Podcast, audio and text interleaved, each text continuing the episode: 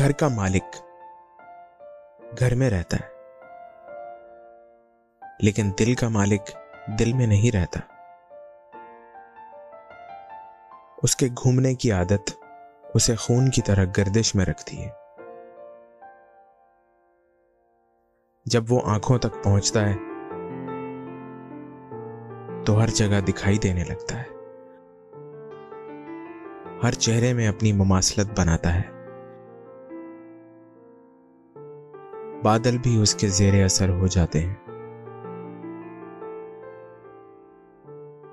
تبھی تو ان میں بھی وہی نظر آتا ہے۔ جب گردش کرتا کانوں تک پہنچتا ہے تو کانوں میں بھی اور گانوں میں بھی اسی کی آواز سنائی دیتی ہے۔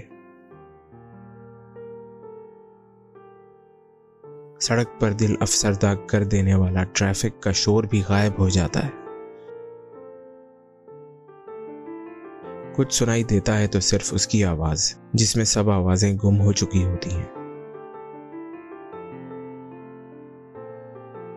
گردش اسے زبان تک ضرور لے جاتی ہے لیکن دنیا کو بھی نظر نہ آ جائے۔ وہ الفاظ کا لبادہ اوڑھ لیتا ہے۔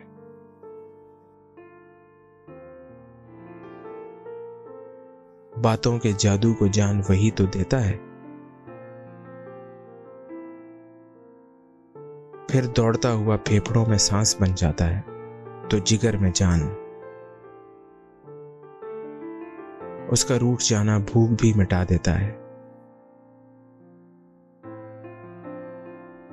اور بھی اعضاء ہیں جہاں قدم رکھتے وہ ہر اس جذبے کو بھڑکاتا ہے جس کے لیے قدرت نے وہ اعضاء بنائے۔ واپس دل تک پہنچنے سے پہلے وہ دماغ اور ذہن تک لازمی آتا ہے۔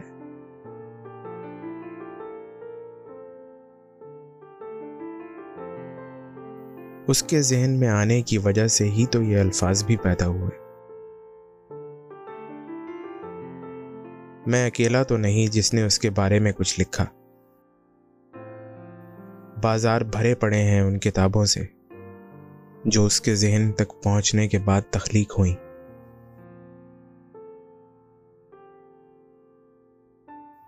آخر وہ دل تک واپس آ ہی جاتا ہے اور بنا دستک اندر بھی داخل ہو جاتا ہے۔